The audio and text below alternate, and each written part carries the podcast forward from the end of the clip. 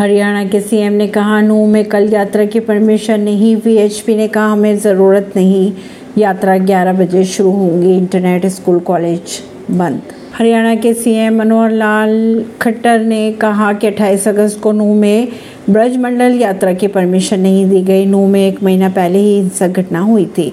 उसे लेकर सावधानी के तौर पर इजाज़त नहीं दी गई। मंदिरों में पूजा अर्चना करना सबका अधिकार है।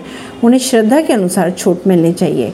खट्टर ने यह भी कहा, हमने लोगों से अपील की है कि वे यात्रा करने से बचे और स्थानीय मंदिरों में पूजा अर्चना करें। सुरक्षा रखना सरकार का दायित्व है। लॉ एंड ऑर्डर बनाए रहे और सरकार की कोशिश यही रहेगी कि सबको शांतिपूर्वक बना रहे। नई दिल्ली से।